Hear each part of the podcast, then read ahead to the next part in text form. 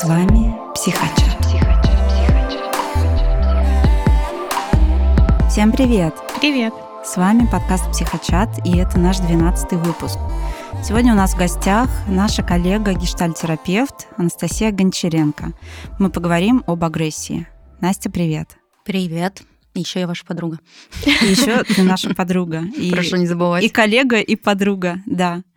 Что такое агрессия, Настя? Почему она тебе так интересна? Мне кажется, у нас в стране, по крайней мере в нашей, очень сильное искажение понимания вообще такой сути агрессии.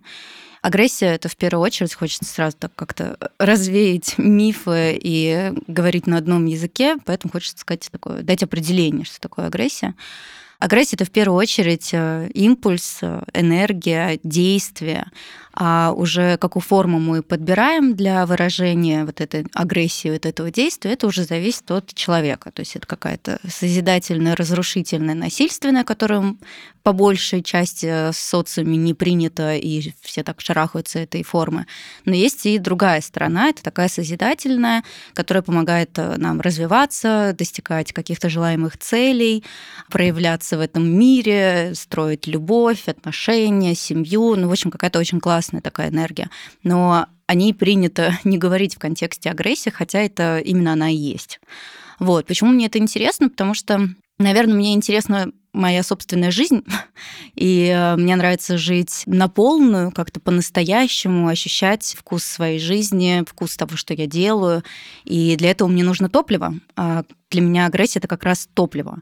И правильное какое-то обхождение со своей агрессией это как раз и позволяет мне строить свою жизнь так, как мне хотелось бы по-настоящему. Поэтому мне это интересно как-то изучать и другим людям помогать выпрямлять свои собственные отношения с агрессией, свой собственный контакт, чтобы люди больше жили так, как им хочется, потому что жизнь короткая, маленькая, пролетает быстро. Вот, а хочется, чтобы как-то побольше людей успели вкусить ее, несмотря на такую краткосрочность. Угу. Мы, получается, все-таки больше в гештальтистском понимании говорим об агрессии, да, что это импульс, направленный на какое-то изменение на изменение, на развитие, на, развитие, да. на удовлетворение потребностей. Угу, угу. Ага. Вот про потребности, кстати, э, не знаю, ты хотела про перлзовскую метафору с едой рассказать? Если нет, то я или. Если ты хочешь, расскажи, но я скорее угу. думала в контексте например, как вообще агрессия появляется, да, и когда ага. она в... Ну, я была бы здорово послушать твою версию? Ну, а, есть у нас э, основатель гештальтерапии Фриц Перлс, который, в общем-то, появление агрессии, возникновение в человеке вот этого импульса, э, удовлетворения самой потребности и так сказать, переваривание объяснил через самое простое, через э, пищевую метафору. Классический пример с яблоком, когда человек, э, то есть э, там рисуется цикл контакта, рисуется в виде графика, ну, это как такой перевернутый тазик, не знаю, как еще это объяснить. А первая часть, где энергия только начинает подниматься, это момент, где человек чувствует некий дискомфорт некий дискомфорт, он начинает понимать, что вот что-то, что-то с ним происходит, что-то он хочет, непонятно что. Следующая стадия контактирования, когда он понимает, ага, это голод, и я хочу съесть именно яблоко. И он начинает искать, то есть вот эта поисковая активность, это поиск того, что может удовлетворить мою потребность. Это фаза контактирования. Full контакт, когда человек нашел яблоко и, в общем, его поглощает. Ест, наслаждается вкусом, утоляет свой голод. И постконтакт фрукт – это фаза, где человек э, вспоминает о прекрасном вкусе яблока, переваривает его, чувствует сытость. И через этот график мы можем посмотреть на любое действие, на любую потребность, которую человек так или иначе удовлетворяет, либо не удовлетворяет, но, может быть, мы про это позже поговорим, когда вот этот цикл прерывается и mm-hmm. потребность не удовлетворяется. Да, и вот это понимание, оно такое все таки из гештальта пришло, да, вот агрессии. Ты знаешь, для меня было большим удивлением, это не только из гештальта. У меня есть клиент, который живет уже много лет в Великобритании, в Лондоне, И э, он, значит, рассказывал такую интересную историю в своей жизни, что когда он приходил устраиваться на работу, его на собеседовании спросили, агрессивный ли вы человек. И он так, ну, как-то, ну, нет, конечно, я не агрессивный, вы что, я тут... И его не э, взяли, да? А, нет, ну, там, в общем, как-то это... Потом они там разобрались, в общем, что у них было неправильное представление об этом слове.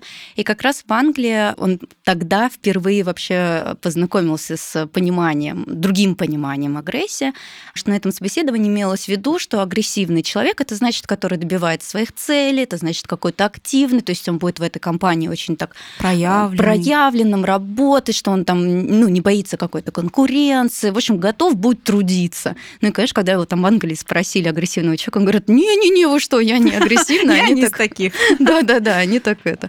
И это было очень прикольно, что то есть этот э, товарищ, он еще не был в терапии на тот момент, это было несколько лет назад, но вот в других странах, не связано с гештальтом, угу. уже есть вот, ну, всегда и было, возможно, такое вот понимание. То есть угу. вот это мне как-то для меня это такая интересная поддерживающая история была. Угу. Ты мама, у тебя есть дочка. Угу. Может, скажешь, как ты на примере своей профессиональной и на примере своего родительства, как ты видишь, когда человек впервые знакомится со своей агрессией, как родители лучше реагируют на агрессию ребенка и как она отличается в подростковом возрасте агрессия ребенка? Угу. Считается, что агрессия начинается или там как-то начинает проявляться у ребенка, когда появляются зубы, да, и когда он начинает там хватать грудь у мамы, и здесь важно, как мама реагирует там, например, на покусывание груди, то есть она может его ребенка как-то отшвырнуть или наказать, и ребенок может, соответственно, испугаться тогда такого обращения и потом заблокировать всю свою злость. Ну, то есть там важный такой момент, как э, мама реагирует.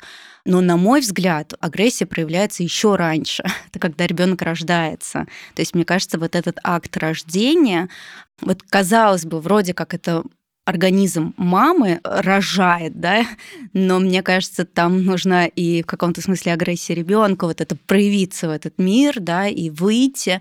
Поэтому я бы отвечала, что агрессия начинается вот с момента рождения. Первый ну, крик тоже такой агрессивный. Да, это же такое прям, я здесь, я кричу, я тут. А я, знаешь, вспоминаю твою дочку зовут Хлоя, угу. и я помню, когда там первые два месяца, ну, когда я ее первый раз увидела, э, зубов еще не было и в угу. помине, а, но я помню, как а, вот что-то ей там хотелось или что-то ей не нравилось, как она начинала яростно кричать, вся краснела, угу.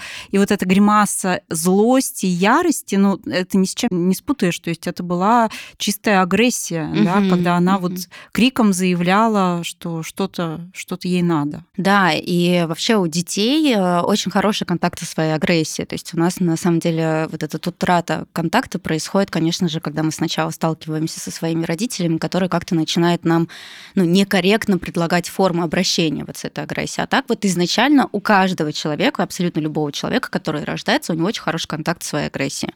Иначе бы он не родился. И мне кажется, вот это такой вот важный момент, и это то, за что хорошо держаться в своей личной терапии, что если есть переживание, что там мне сложно выстраивать границы или еще что-то, мне сложно там конкурировать, стоп, стоп, стоп, это внутри тебя уже есть. У тебя уже есть агрессия, нам не нужно ее там наращивать или еще что-то, нам скорее важно познакомиться с ней. Вот. А про вопрос, как ты задала про родителей, да, и как им реагировать, угу. да, мне кажется, здесь такое важно реагировать с уважением к злости и к агрессии, к разным проявлениям своего ребенка, потому что это как раз поддерживает ну, развитие его какой-то индивидуальности, вообще становление его личности.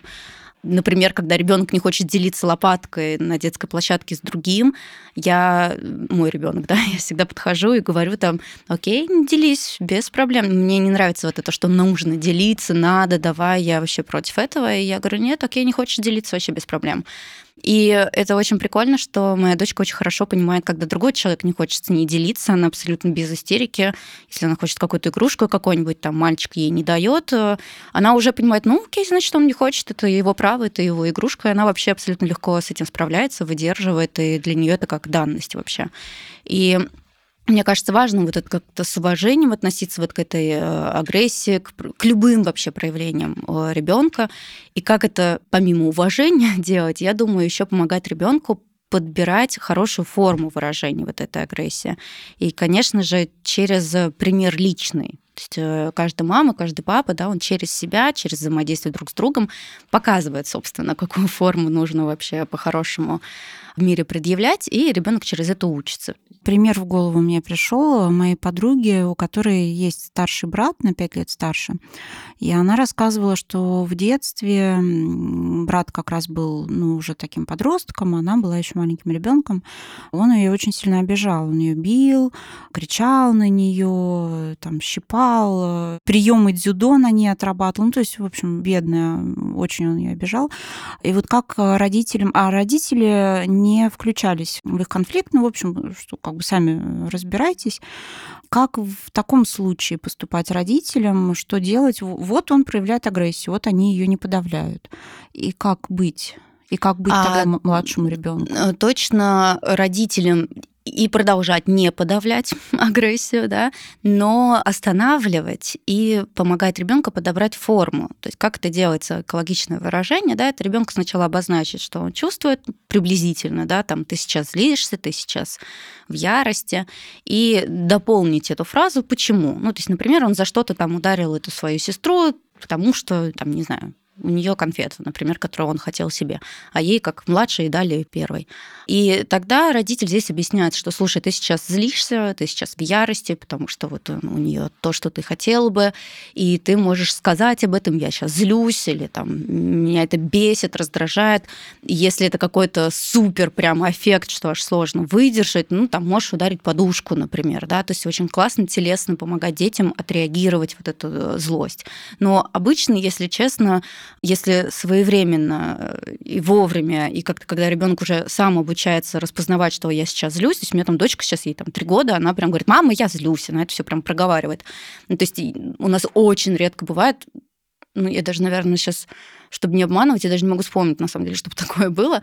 А, то есть я ей много раз предлагала, например, возьми подушку, побей, но она так и не брала подушку, не била, потому что она уже, в принципе, проговорила свою злость, она уже замечена в своей злости, ее переживания разделены вместе со мной, и она как бы ну, справляется с ними там, при помощи меня или там папы и так далее.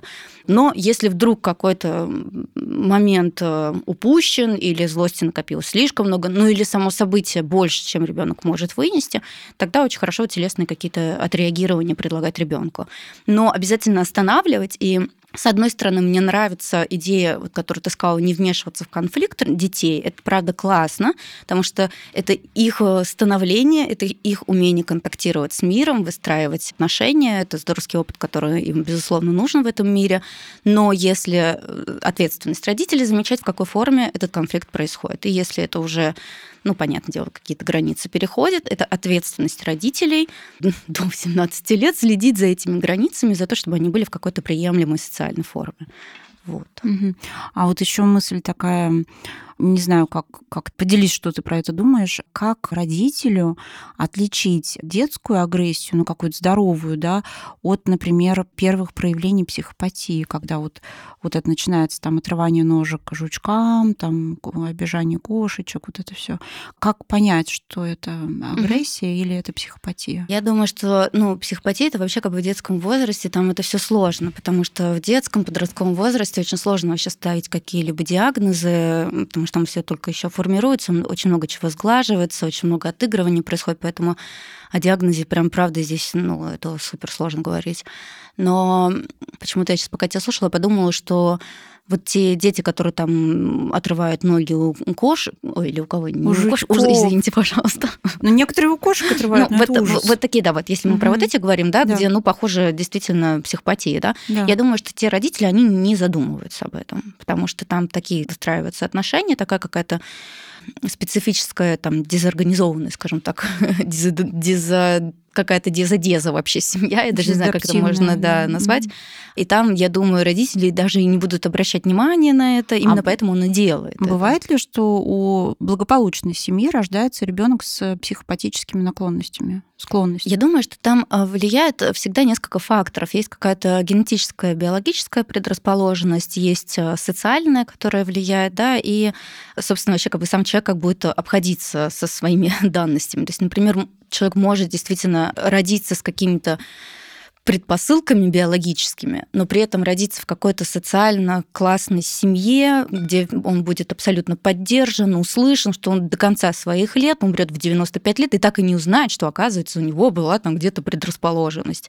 Ну, что так вот сложилась ситуация, что вот... Э, компенсировался. Да-да-да, компенсировался, mm-hmm. и среда как-то повлияла так, что вот даже и не узнали об этом. Mm-hmm. Катя еще про подростков сказала, да, вот чем отличается мне кажется, отличается, конечно, скорее в формах и способах выражения, да, то есть, например, дети не смогут э, начать употреблять наркотики, там, я не знаю, перестать брать трубки, уйти куда-то, да, а подростки, они уже более способны к таким специфическим и открытым и масштабным формам выражения агрессии. То есть это более такие как бы смелые в каком-то смысле вызовы родители получают от этих подростков.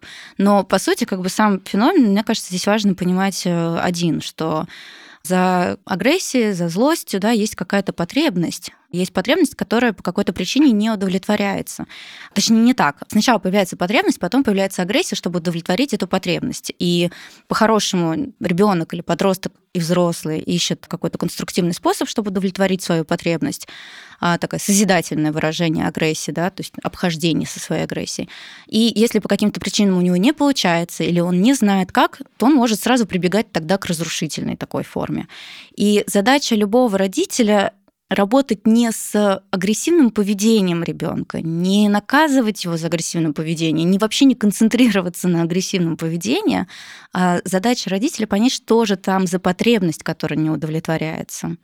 И вот про это работать с ребенком, потому что тогда ребенок остается в одиночестве, так и не распознанным со своей потребностью, и так и не удовлетворен со своей, и он может 150 раз стоять в углу, испытывать какие-то наказания, нести ответственность за свою агрессию, но это как бы ни к чему не приведет, просто будет замкнутый круг или наоборот еще ухудшаться. Угу. Ну и я думаю, еще важно про Хотя это, наверное, я думаю, и в детстве тоже. Я думаю сейчас про подростковую агрессию, что она нужна для того, чтобы сепарироваться. Но у нас сепарация происходит, на самом деле, не только с подросткового возраста, но и, опять-таки, с момента рождения. И э, есть разные периоды, там, от нуля до трех лет это там первая такая сепарация считается, потом там есть в 7 лет, еще что-то. То есть у нас несколько стадий таких сепараций. И для того, чтобы ребенку сепарироваться, ему нужна тоже агрессия, чтобы вообще как бы стать индивидуальным, прочувствовать свою личность, понять, какие у него собственные убеждения, границы, приоритеты, ценности. А, ему для этого нужно отделиться, как бы выйти из слияния от родительских представлений, да, чтобы вообще заметить, а какой же я. И вот для этого способа вот этот выйти и заметить себя и простроить свою собственную такую личность, нужно, безусловно, агрессивное поведение. Угу. Вот. И здесь ну, родителям важно продолжать выдерживать границы, продолжать объяснять, какая форма подходит, какая форма не подходит, не прогибаться. Я всегда привожу этот пример, что быть как скала, чтобы родители были как скала, а ребенок или там подросток, он как вот морская волна, которая бьется, бьется, и, и это ее задача биться она, эта морская волна для этого и нужна, чтобы биться. А родителям все равно выдерживать, быть непреклонными, присутствующими, сочувствующими, любящими, но при этом с жесткими границами. Описываешь хорошую терапию, где терапевт скала, об которую клиент может биться, пытаться нарушать границы, но при этом терапевт остается неподвижным и принимающим. Угу. И рядом. Вот это и рядом, да, да, что он не исчезает. Угу. А на твой взгляд, какой смысл у агрессии эволюционно и вот сейчас уже в современности? На самом деле, мне кажется, не особо они отличаются, потому что, ну, вообще как бы эволюционно, да, для чего нам нужна была там агрессия спокон веков, это для размножения, для защиты, для безопасности, да, и для того, чтобы найти еду, напасть на мамонта и так далее. Сейчас, в принципе, это все то же самое, немножко как бы формы другие стали, да, это скорее там агрессия уже нужна про отношения, чтобы подойти там к девушке, познакомиться, признаться уже наконец-то ей в чувствах, нужно такой созидательный такой импульс агрессивный использовать. Это в нашей карьере, в работе. Все равно, безусловно, э, агрессия сейчас нужна нам для нашей же собственной безопасности, особенно там учитывая времена, да. И, то есть, в принципе, как бы те же самые задачи, также и про размножение и так далее. То есть немного поменялась форма, но суть на самом деле та же. Жить, выживать, размножаться, продолжать эту жизнь, дарить ее дальше нашим потомкам, там, как наоборот, вперед тоже потомки А, Это предшественники, это Да, вот- сзади, потомки Вот, это впереди. вот, короче, да, спасибо тебе большое. Вот, в общем, вот это все поддерживать.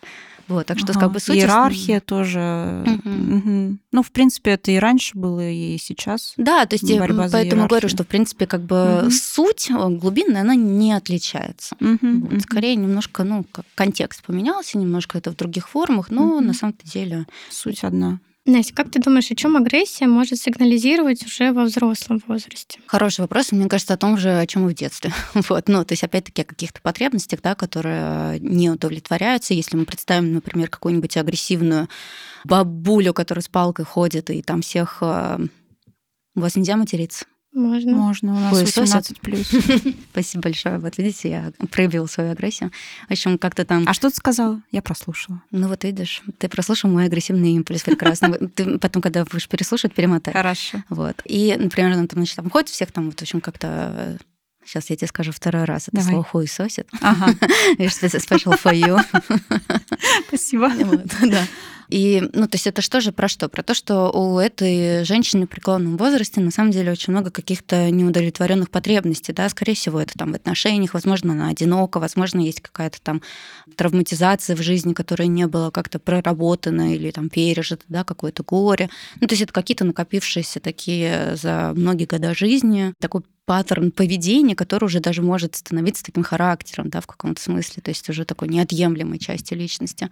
Но все равно, конечно же, это говорит о том, что чем агрессивнее человек, тем больше неудовлетворенных его каких-то глубинных потребностей. И такая вся драма в том, что он и не знает, как удовлетворить. Ему приходится только вот впадать в аффекты, быть каким-то кричащим, орущим, ну, таким, как ребенком, да, что он так и не обучился к, там, к своему какому-то там возрасту X, более каким-то созидательным формам, бережным по отношению к себе и к другим. Вот. Это вот люди, которые не обязательно пожилые, которые в очередях там э, ругаются, да? Да, я думаю, в очередях ругаются тоже ж такие как бы люди, они же тем самым привлекают внимание свое, да, и это, я думаю, в первую очередь говорит про тоже какую-то нехватку отношений, нехватку близости. И я прихожу там, не знаю, ругаться в поликлинику утром, потому что там заряженная атмосфера, я там могу разрядить свою злость, но там же подо всем этим я буду замеченным. Вы посмотрите, сколько людей на меня сейчас будут обращать внимание, со мной будут ругаться. Обязательно же кто-то включится в этот э, ругань, и как типная реакция. Там, в общем, потом пригласим главврача, вообще там устроим трэш какой-то. И они же потом довольны уходят э, из этой поликлиники, потому что они как раз получили вот эту близость. Мгм. Вот в такой вот форме парадоксально. Вообще, вот я сейчас подумала, что по динамической концепции личности э, есть же у нас три составляющие: шизоидная, невротическая и э, нарциссическая. И агрессия на каждой стадии удовлетворяет, по сути-то, да, вот если так обобщить, три потребности. Для безопасности, для отношений и для достижений каких-то, да, продвижения какого-то. Наверное, по большому счету все потребности это можно и разделить, и злость, направленную на достижение этих потребностей, вот на три вида. Мгм. Я злюсь для того, чтобы обеспечить себе безопасность, границы, вот это все туда. Для отношений, чтобы приблизиться, поговорить, выразить свои желания или несогласие какое-то. Ну, и для достижения там в работе, например. Да, это вот как я и проговорила, да, что эволюционная история и современная, она, в принципе, та же вся та же суть, да. то же. И в этой, конечно, концепции Данила Хломова, нашего гуру, Нашего, да. да, я думаю, конечно, да, имеет место быть. Мгм. Когда агрессия становится помощником, а когда врагом, на твой взгляд? Агрессия, на мой взгляд, всегда становится помощником, опять-таки, да, если грамотно с ней и правильно уметь обходиться. То есть это становится в каком-то смысле врагом не агрессия, а та форма, которую человек выбирает. И э, когда это становится какая-то аннигиляционная, разрушительная да, агрессия, то это, конечно, уже такая... Ой, можно я расскажу про виды агрессии сейчас? Маленькую вставочку про негиляционные. Обожаю. Конечно, давай. Ой, в общем-то, агрессия делится на, ну, кто-то выделяет два, кто-то выделяет три вида. Это дентальная, аннигиляционная и деструктивная. Дентально это, в общем, то, про что мы сейчас говорим, это здоровая агрессия, когда я могу отстоять свои границы, получить то, что я хочу, запросить то, что я хочу, подойти к человеку, выразить свои желания, поговорить, выйти на прямой разговор. Ну, здоровая потребность, когда вот если по этой метафоре с яблоком, я хочу яблоко, я беру яблоко, я его ем. Аннигиляционная агрессия – это такой вид агрессии, где объект удовлетворения моей потребности уничтожается или контакт уничтожается. Самый простой пример – это убийство. Это какое-то разрушение. В отношениях это проявляется в виде там, манипуляций, каких-то скандалов, когда хочется унизить партнера да, по отношениям. Ну, в общем, это вот какая-то такая форма, вот ты как раз про нее сказала, аннигиляционная. И деструктивная это агрессия, когда и контакт не рвется, и потребность не удовлетворяется. Ну, с яблоком это можно откусить его и жевать, уже вкуса у этого яблока не будет, а ты все жуешь и жуешь. Но это, в общем-то, в отношениях это проявляется как зависимые отношения, из которых не выйти, и, и внутри ты уже там никаких потребностей, ну, все уже. Но человек в них остается. Все, обожаю эту часть. А почему ты ее любишь? Слушай, не знаю, мне как-то вот нравится эта классификация, мне очень нравится пищевая метафора и вот э, ну, то, что, правда, можно... Я такой человек структурный сама по себе, я люблю систематизировать, и то, что можно какие-то такие вещи, связанные, э, ну, казалось бы, да, с психикой, это что-то такое не очень понятное, что-то такое вот просто можно это систематизировать, отнести. Это вот это, а это вот это. Мне как-то хорошо от того, что все систематизируется. Угу, вот. Понятно, да, понимаю. В чем разница между агрессией, злостью, гневом, раздражительностью и яростью? Агрессия это назовем так, импульс, действие и энергия, а все, что дальше ты перечислила, это формы выражения, да, и это скорее такие как бы уровень накала. То есть если там мы начинаем обычно с раздражения, если не разряжается это раздражение, если оно как-то не разрешается, да, если продолжает какая-то потребность не удовлетворяться, то это превращается в злость. Злость потом может тоже перерастать уже в такую форму гнева. Ну и из гнева, если там опять все какое-то уже добавляется, естественно, отчаяние, то это уже перерастает в ярость. И вот в этой форме ярости как раз и происходит насилие, войны, э, вот все вот эти ужасные какие-то события, то есть на точке вот этой ярости и отчаяния вообще как-то добиться уже хоть как-то, каким-то способом, да, то есть это всегда вот такое вот как бы нарастание. Человек не может сразу прийти в ярость. Это означает, что очень много пройден этапов вот этого как бы накаливания. А что такое пассивная агрессия? Как ее обнаружить в другом, и как в себе, и как вообще с этим справиться? Ой, это моя самая нелюбимая тема. Я не очень ее люблю, но при Если этом... что, я потом могу, я писала пост э, на своем телеграм-канале, я могу какие-то моменты вставить еще про эту mm-hmm. пассивную агрессию. Хочешь, вставляй. Д- давай ты начнешь, а я вставлю потом. А, это все еще 18 плюс, да? Да, да, да. Хорошо. Ну, видишь, агрессия какая у нас. Да, у нас прям так это тут э, жизнь.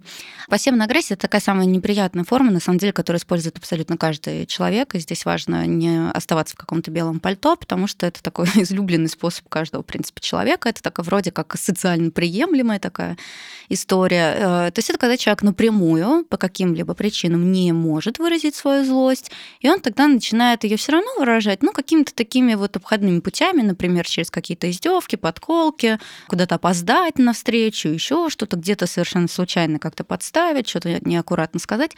Ну, то есть это какие-то такие способы выражения агрессии, которым очень сложно что-то предъявить. То есть потому что такое ощущение, что если ты начнешь предъявлять, ты окажешься каким-то ну, глупцом вообще тут говоря, что, слушай, мне кажется, ты вот здесь, и оппонент твой такой, чего?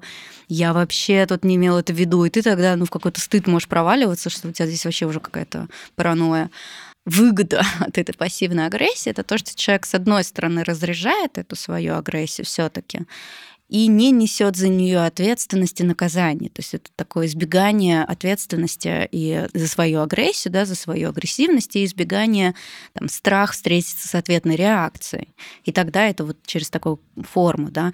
И Здесь важно, э, очень часто бывает, ну, интересно здесь разбирать тех людей, которые такой пассивная агрессия для них это излюбленный способ, да, что же там стоит э, за страхом вот это взять ответственность за свою агрессию. Вот в моей практике очень часто на самом деле не про страх встретиться с агрессией другого, а вообще про страх встретиться со своей собственной агрессией. Это если я сейчас ее как начну проявлять, это же, господи, э, где там вообще граница-то этой моей агрессии? Это же часто вот из детства, да, Да-да-да. запрет Угу. Угу. Ну, это вот то, что мы вначале говорили, угу. да. А второй момент очень много, вот тоже вот если из практики, по крайней мере, мне часто попадаются такие клиенты, что они, например, не выражают свою агрессию прямо из стыда. Ну, что если я начну выражать прямо, то я что тогда, агрессивный человек, я что тогда злой, я что тогда там невоспитанный или ну, какие у нас ассоциации про злого человека? Вот даже я сейчас вам пример привела какую-то бабульку сразу с какой-то палкой, да. Ну, то есть раз такой вот образ рисуется, ну, какого-то невоспитанного, отвратительного, всеми нелюбимого человека. Да даже и в каком-то позитивном образе тоже может быть какая-то установка у человека. Например, как же я буду продвигаться по карьерной лестнице? Я что, меркантильный? Да мне и здесь хорошо. Ну вот, угу. да, да, и при этом пассивно будет какую-то фигню делать своему коллеге, который достаточно активно проявляет э, свою какую-то позицию, там, я не знаю, повышение. Он тогда будет завидовать, там, испытывать ревность, там еще что-то. Зависть и ревность это всегда тоже агрессия. Ага. Я, знаешь, могу про виды сказать немножечко побольше. Я прям собирала э, большую такую подборку видов пассивной агрессии. Может быть, вы послушаете и примерите к себе, может быть, вы сталкивались, а может быть, вы сами что-то используете, и сейчас заметите, что, ага, да, я это делаю, это пассивная агрессия.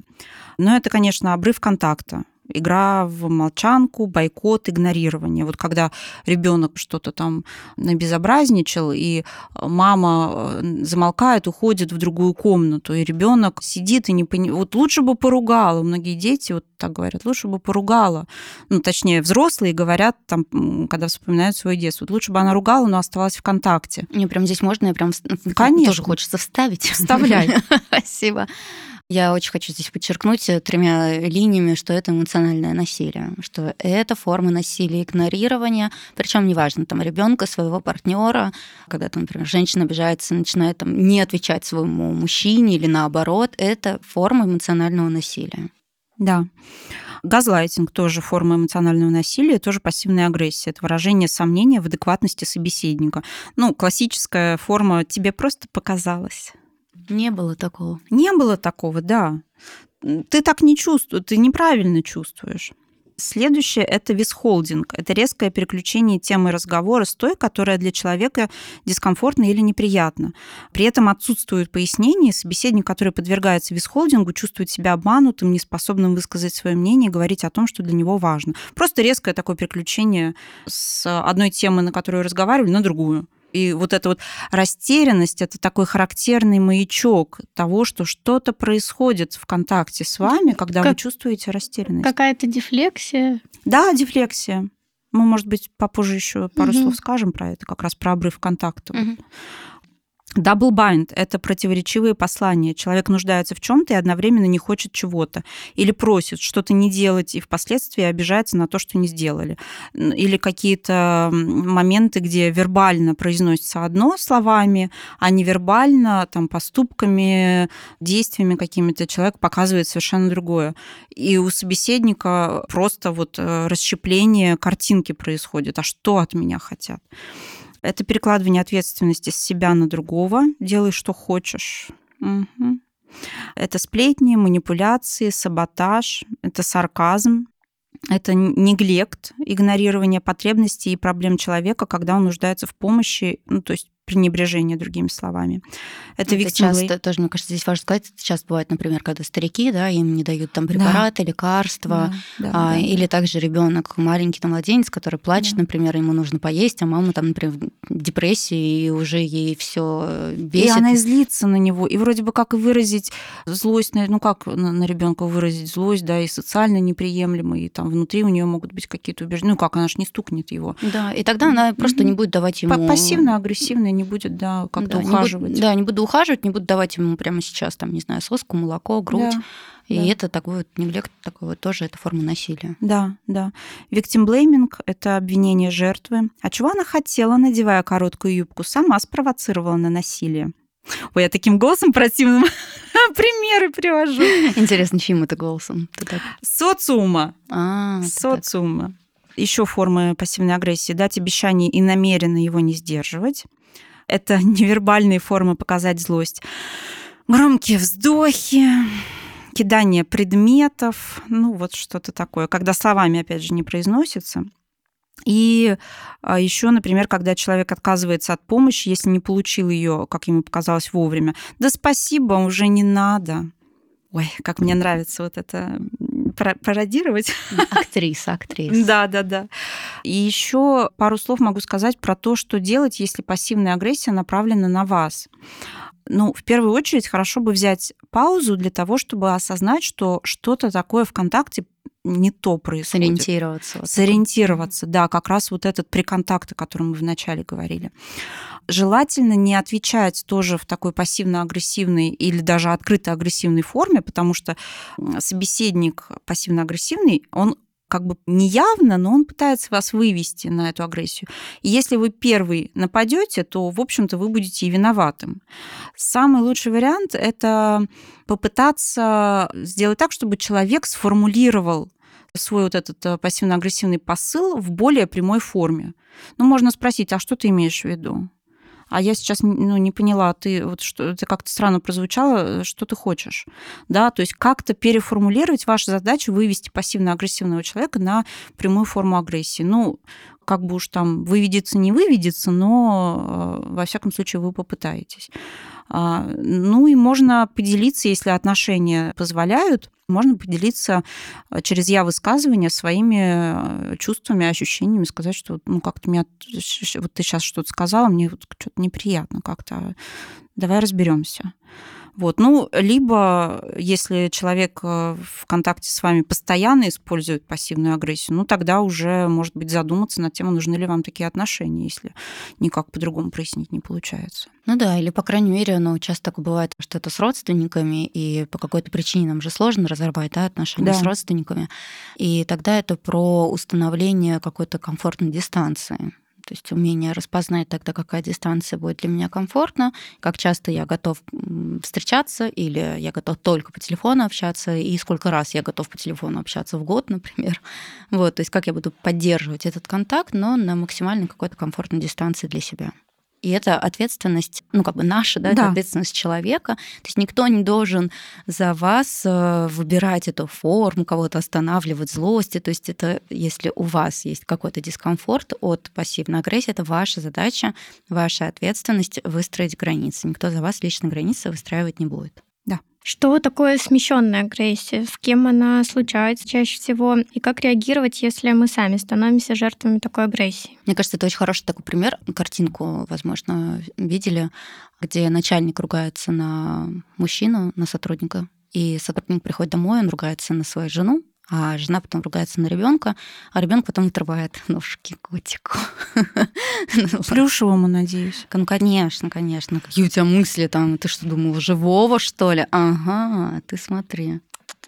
Ну вот, да, и это как раз ну, про то, что по какой-то причине невозможно прямо выразить агрессию, в нашем примере самому сотруднику, да, своему начальнику, то, что он его боится, потому что у начальника больше власти, потому что, в конце концов, начальник распоряжается зарплатой и тому подобное. И тогда сотрудник терпит, но ему же нужно какую-то вот эту разрядку все равно дать себе вот этой агрессии.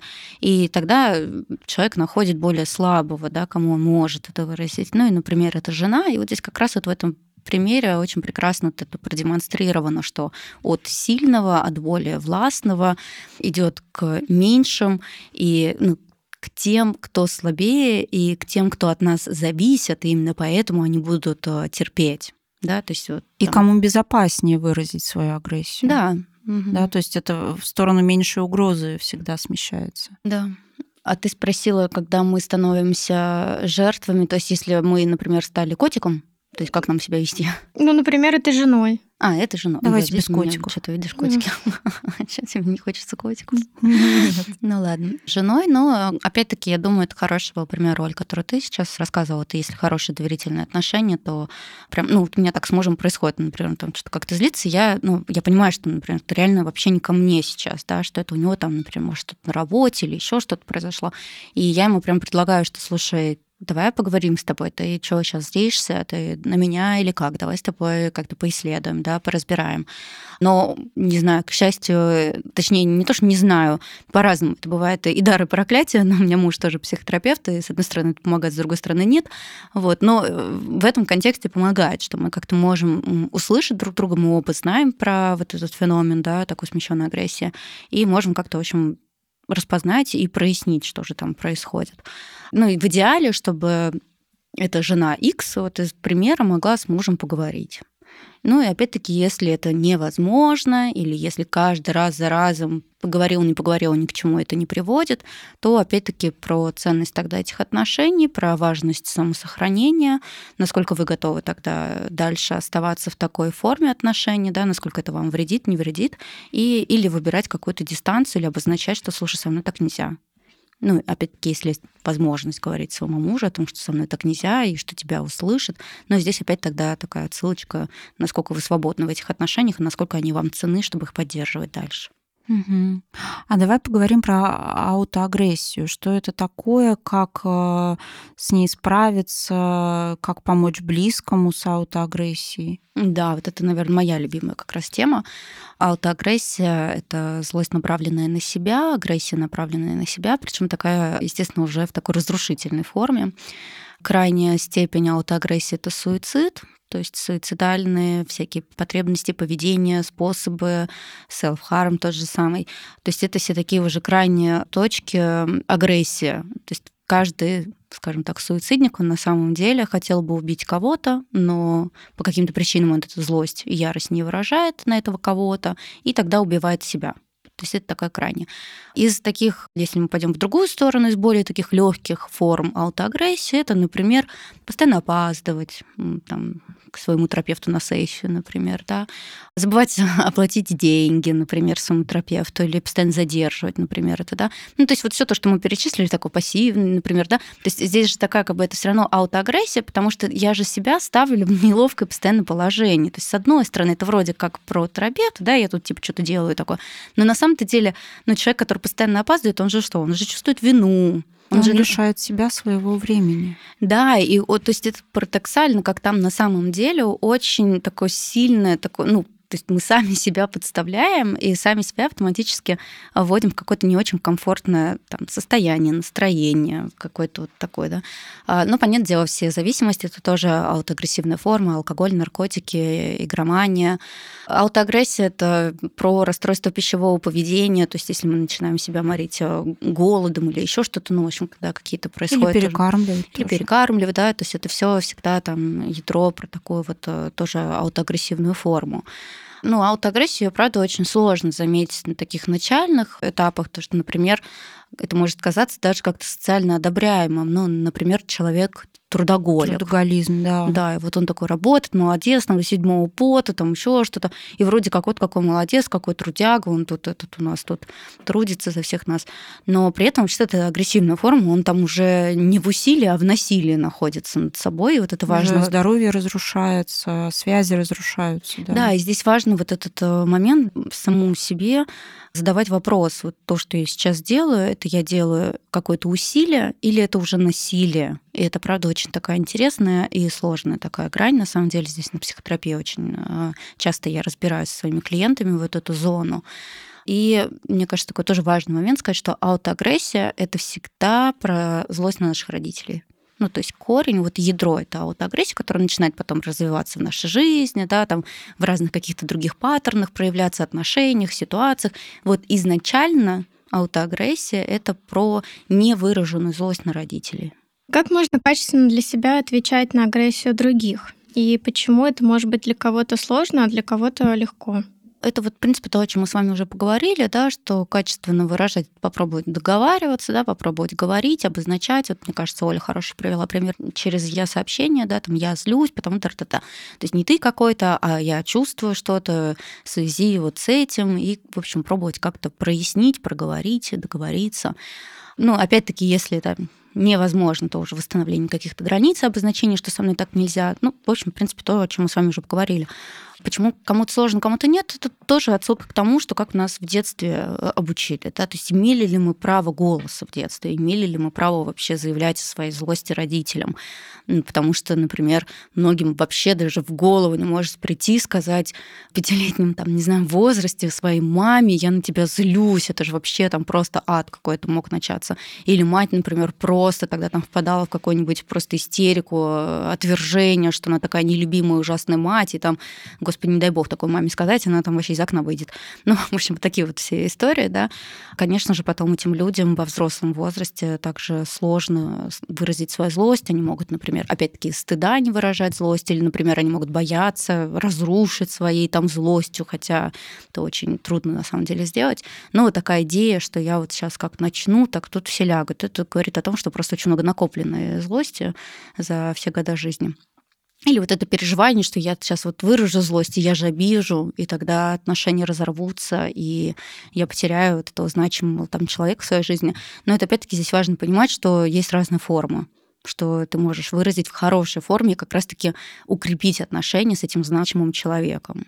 Но из-за таких социальных каких-то установок нам кажется, что это нужно только в какой-то разрушительной форме, которая, конечно же, может обидеть и как-то повлиять на дальнейшие отношения. Угу. А я вот думаю, может быть, сейчас здесь про прерывание цикла контакта рассказать, как может злость обрываться через интроекты, да, вот, ну, мы уже приводили пример, там, злиться нельзя. Вот какой у нас самый в социуме такой э, классический интроект про злость? Злиться плохо злиться, плохое чувство. Даже вот говорят негативные чувства, угу. уже такая коннотация.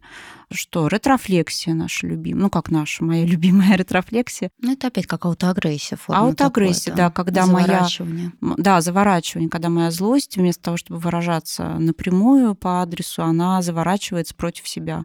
Часто в форме вины, стыда. Мне кажется, здесь самая такая форма это депрессия как раз-таки идет, да, вот эта остановка и да, блокировка да. вот этой агрессии, да, и мы имеем на выходе депрессии, депрессивные эпизоды и тревожные расстройства и панические атаки. Это тоже форма невыраженной агрессии. Да, да.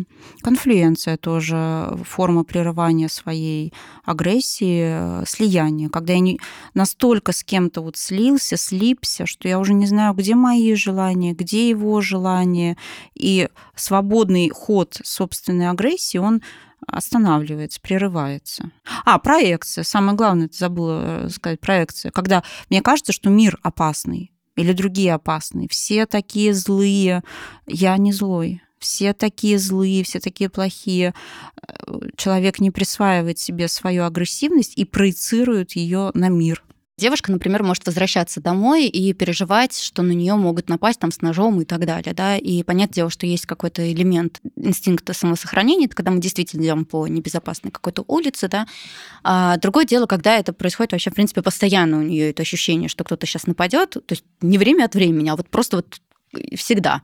И это может уже начать проявляться и днем, и даже уже когда многолюдно. Например, там у меня, я помню, был такой пример, мне всегда казалось, э, я всегда переживала, что вот в метро я буду стоять близко к краю, и меня не случайно, а меня подойдут и толкнут туда. И вот это было просто какой-то... Да, да даже периодически у меня сейчас тоже такое есть какое-то... Я, наверное, поэтому в метро не езжу.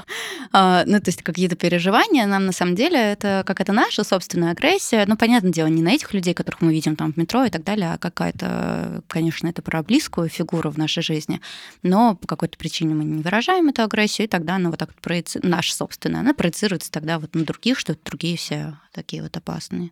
А про аутоагрессию еще хотела сказать, если это уместно, то про мою книгу, там у меня про суицидальное как раз поведение, про Конечно. то, как помогать близким, как работать с этими клиентами, и эта книжка, она такая и про доступным языком написанные для тех, кто сам переживает различные суицидальные мысли и какие-то ощущения. Она и на Литресе доступна и в аудио формате, и в печатной, и также у меня в Телеграме-канал есть ссылка на нее. Вот, она в бесплатном доступе. Мы оставим ссылки все угу. на тебя, да. Там Спасибо, да, мне кажется, такая важная. Ага.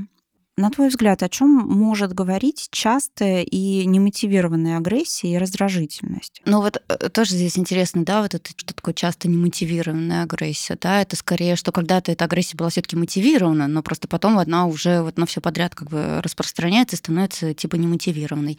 Ну то есть сначала здесь опять-таки, как вначале мы говорили, что важно понять, что же там за потребность стоит изначально неудовлетворенная, которая долго, похоже, по временному интервалу не удовлетворяется и обретает уже такой фактор раздражительности, якобы немотивированный и так далее. То есть это скорее уже такая форма свидетельствует о запущенности э, и накоплении нашей агрессии.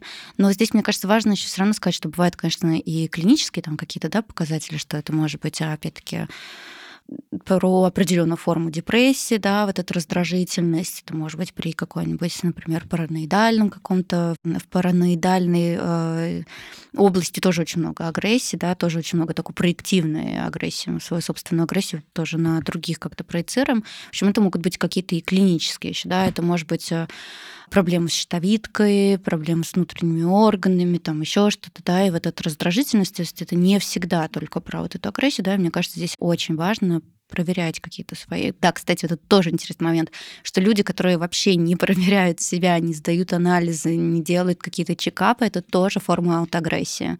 Вот это не ходить к врачу, я не буду интересоваться, что со мной, не лечить что-то, да, пока, вот как говорится, пока не припрет. Вот это это форма аутоагрессии тоже.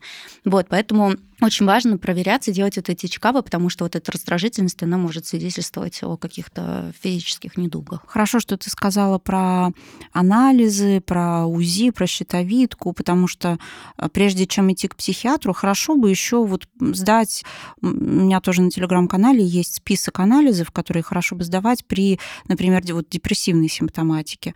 Да, и сделать УЗИ щитовидной железы, вообще-то свое физическое здоровье, а потом уже можно идти к психиатру и... Ну, да, и в целом надо сказать, что хороший психиатр, ну, еще и направит на эти направит, да, угу. да, да.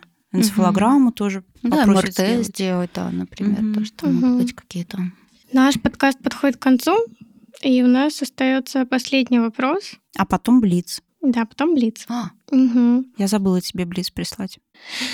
То есть это будет э, в натуральном виде блиц. Да. Блиц всем блицам. Да, просто самая живая реакция из всех да. блиц. Вот, пожалуйста. Э, а вы всем остальным своим гостям присылаете заранее этот блиц? То есть, да. короче, вы видите, да, эту агрессию вашу ко мне? Я, я тоже про него забыла про блиц. Да, да, да, да, да. Во-во-во.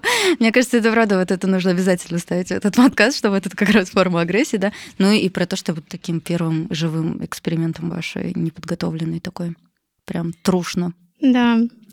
Как помочь себе найти свою агрессию и приобрести экологичные формы выражения агрессии? Это уже блиц начался? Нет. А. Это, э, а, ну, как такой... помочь себе обнаружить свою агрессию? Да, мне кажется, в кабинете у психолога самый крутой э, способ, потому что все-таки есть специалист, который и направит, и подскажет, и как-то подведет вас к этому. Это через какие-то телесные практики, танцы двигательные, например, терапия, да, это через э, бокс, какие-то физические э, способы, штуки. То есть, ну, мне кажется, здесь очень здорово обращаться за помощью, да, неважно, это на танцы или к психотерапевту, а чтобы был в любом случае другой человек, который сможет нас как-то отреагировать, как-то сможет направить и так далее, потому что как это человек исцеляется отношениями, да, то есть человеку нужен человек, и только через контакт с другим, особенно когда у этого другого хорошо налажен контакт со своей агрессией, он вообще знает, что это такое, он может нас подвести в этой хорошей форме, вообще нас познакомить со своей собственной вот этой могущественной собственной силой. Угу. Какие у тебя формы, ну, такие экологичные для тебя выражения злости или агрессии, которые тебе нравятся? Ну, наверное, стараться прямо как-то про это проговорить, да, какой-то такой. Ну, из таких а, агрессий, которые мне сейчас нравятся, это, например, сейчас я стараюсь э, проявляться побольше в соцсетях, э, делаю какие-то там разные, участвую в разных проектах, еще что-то вот сюда к вам пришла, да, это тоже такая вот форма агрессии, но мне очень нравится. Она такая созидательная, творческая, и многим людям моя вот эта агрессия помогает. Например, там написать было эту книжку про суицидальное поведение, она там ну, многих поддерживает, да, и это какая-то такая вот, ну, для меня классная форма выражения своей агрессии. Угу. Ну что, переходим к Блицу. Блиц. Настя, что такое любовь? А, Жизнь, Что такое терапия? любовь, Если бы не психология, то что? фотография, журналистика. Ну, вот и все. Ёшкин, я тут уже настроилась. У нас э, короткий блиц. Ну что такое? Я тут только вообще разогналась, значит, думаю, сейчас это Зато какой живой получился. очень живой. Но я надеюсь, нам сейчас это какой-нибудь э, скажет фамилию, чтобы вы у него спросили, какого. Нет, нет. Нет, я не... Что бы ты Э. у Пероза спросила? Ой, почему он оставил тещу и заставил жену не брать ее с собой, переезжая вот в эти военные времена, и в итоге теща погибла, и из каких соображений он так ужасно поступил по отношению к своей теще, к матери своей жены. Не иначе агрессия. Конечно, поэтому я озвучиваю специально. Ну что, Настя, спасибо, что пришла. Спасибо. Очень интересный, живой, такой драйвовый выпуск получился. Тебе как? Да, мне вообще безумно понравилось. Спасибо вам большое, что позвали. Правда, Спасибо, что очень- пришла. Да, хочется как-то культивировать агрессию в этом мире. Спасибо, что благодаря вам это возможно. Спасибо. Спасибо. Ну что, мы заканчиваем. Как всегда, будем рады обратной связи в наших социальных сетях. Делитесь, как вам. Мы вам желаем здоровой агрессии, сил, энергии и, как всегда, здоровья. Здоровья. Всего доброго.